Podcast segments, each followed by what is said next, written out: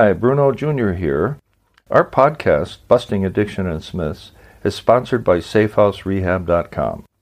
SafeHouse believes that traditional treatments fall short of the needs of clients who face the modern problems of addiction. Modern problems need modern solutions.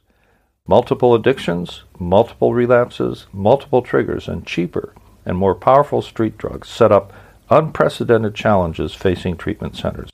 What is needed is a more sophisticated approach a better way forward. There are three reasons to choose our progressive modern treatment program. One, a more sophisticated intake process. Two, technology proven to enhance recovery. And three, the most robust aftercare program in our sector. To learn more, visit us at safehouserehab.com.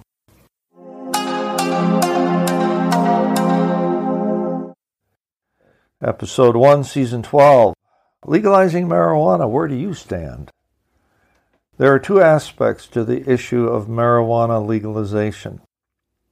The first is that as an addict, if you are a recovered addict like me, 29 years clean and sober, no alcohol or marijuana or, or other mind bending drugs, the first is that you simply do not engage with, smoke, or be in the same space where you might get exposed to THC, cannabis, or marijuana in any form.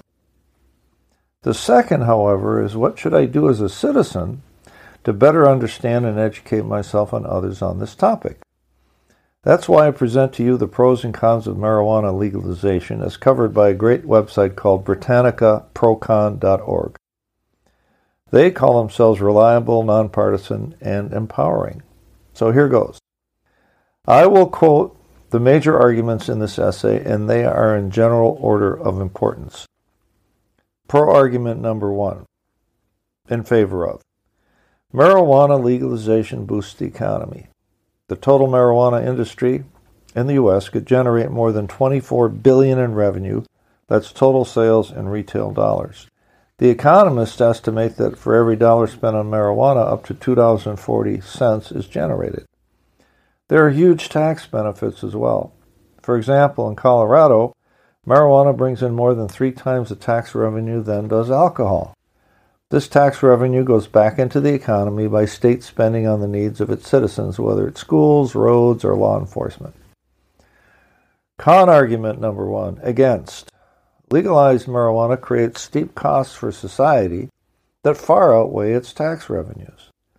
Marijuana use harms more than just the person using the drug. Societal costs of marijuana use include increased emergency room visits, medical care, addiction treatment for the uninsured, drunk driving accidents, drug driving accidents, and the negative impact on health of secondhand smoke. Hadn't thought of that, did you? Money raised from marijuana taxation generally accounts for less than 1% of a state's tax revenue. The most frequently mentioned reason why people oppose legalization of marijuana is that marijuana generally hurts society. This is according to polls, surveys by the Pew Research Center, a highly regarded research organization. Next, pro in favor of argument number two. Legalizing marijuana results in decreased teen marijuana use. That's the claim. The Marijuana Policy Project, an organization that leads marijuana legislation campaigns, says study after study has confirmed that marijuana policy reforms do not cause rates of youth marijuana use to increase. Past year use of marijuana in Colorado and Washington amongst teens in those states was lower in 2015 and 16 than in the previous year. Con argument against number two, legalizing marijuana increases use by teens with harmful results. The percentage of 12 to 17 year olds using marijuana is higher in every legal marijuana state than the national average. In Colorado, past month teen marijuana use jumped 20% in the two year average after marijuana was legalized for adults. You got to remember, this is 18 plus where it's legal. But you're getting increased use of marijuana by 12 to 17 year olds. So they're getting it from the 18 year olds and up. That's just for starters. Marijuana is especially dangerous for young people because human brains are not fully developed until around age 25.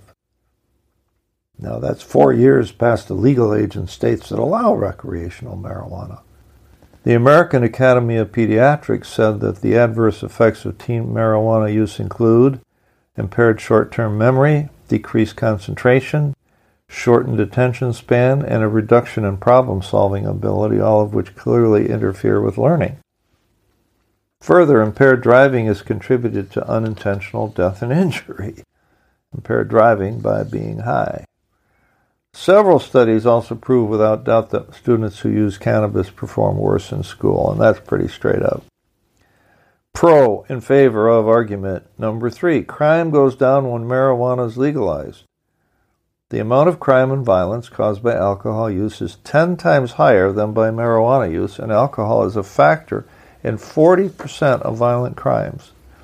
A shift from drinking to marijuana will decrease crimes associated with alcohol, such as domestic violence and assault.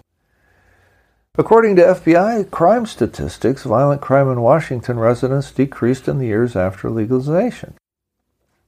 We're seeing lower crime rates, and there are good rational reasons for that. We're really beginning to cripple the criminal market, which is where the violence actually occurs. Occurs, according to Taylor West, who is dep- former deputy director for the National Cannabis Industry Association. So, against con argument number three marijuana use harms the brain, and legalization will increase mental health problems. Cannabis use may increase the risk of developing schizophrenia, depression, and other psychiatric disorders. The esteemed British Journal of Psychiatry study states people think that a little marijuana shouldn't cause a problem if someone is doing okay with work or school. Our data directly suggests that this is not so.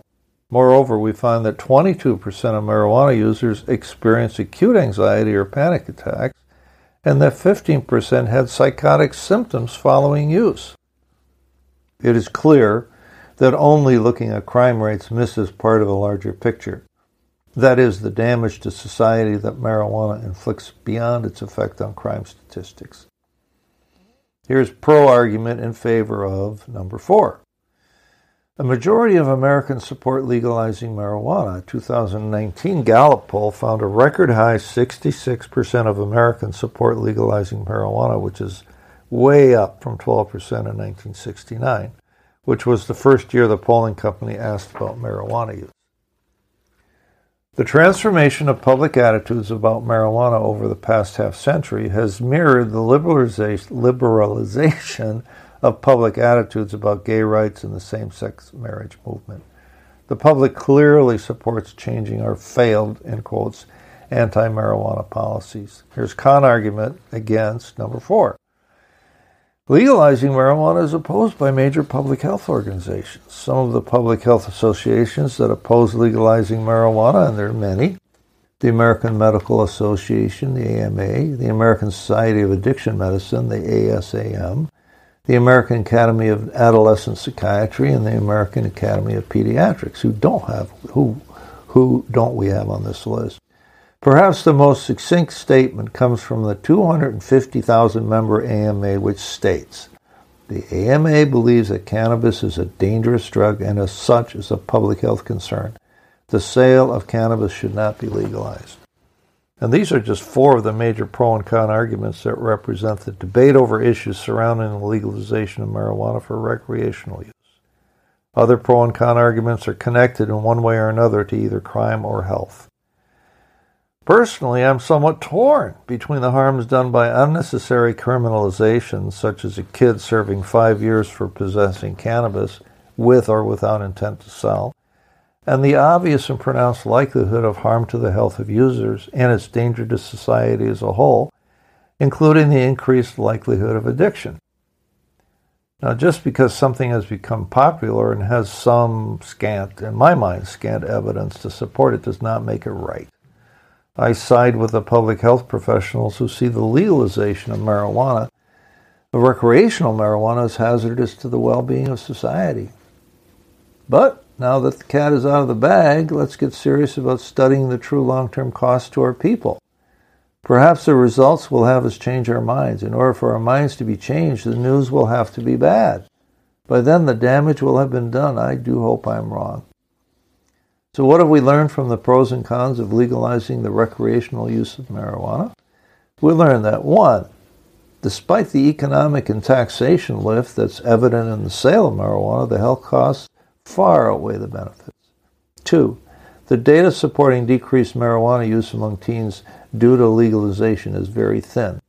Marijuana use is highest in states that have legalized its recreational use, and that just makes sense. Although there is evidence that violent crime, the violent crime rate may be lower in states where marijuana is legal, it brings with it dire mental health consequences, the full weight of which have not been fully measured.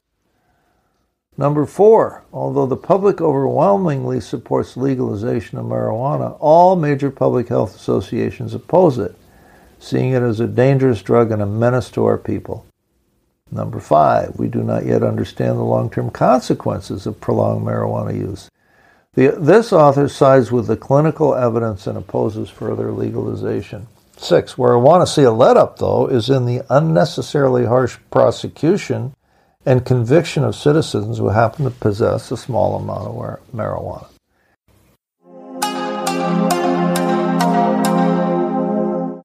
Our podcast is sponsored by SafeHouseRehab.com, a modern approach to recovery. To learn more, visit us at SafeHouseRehab.com.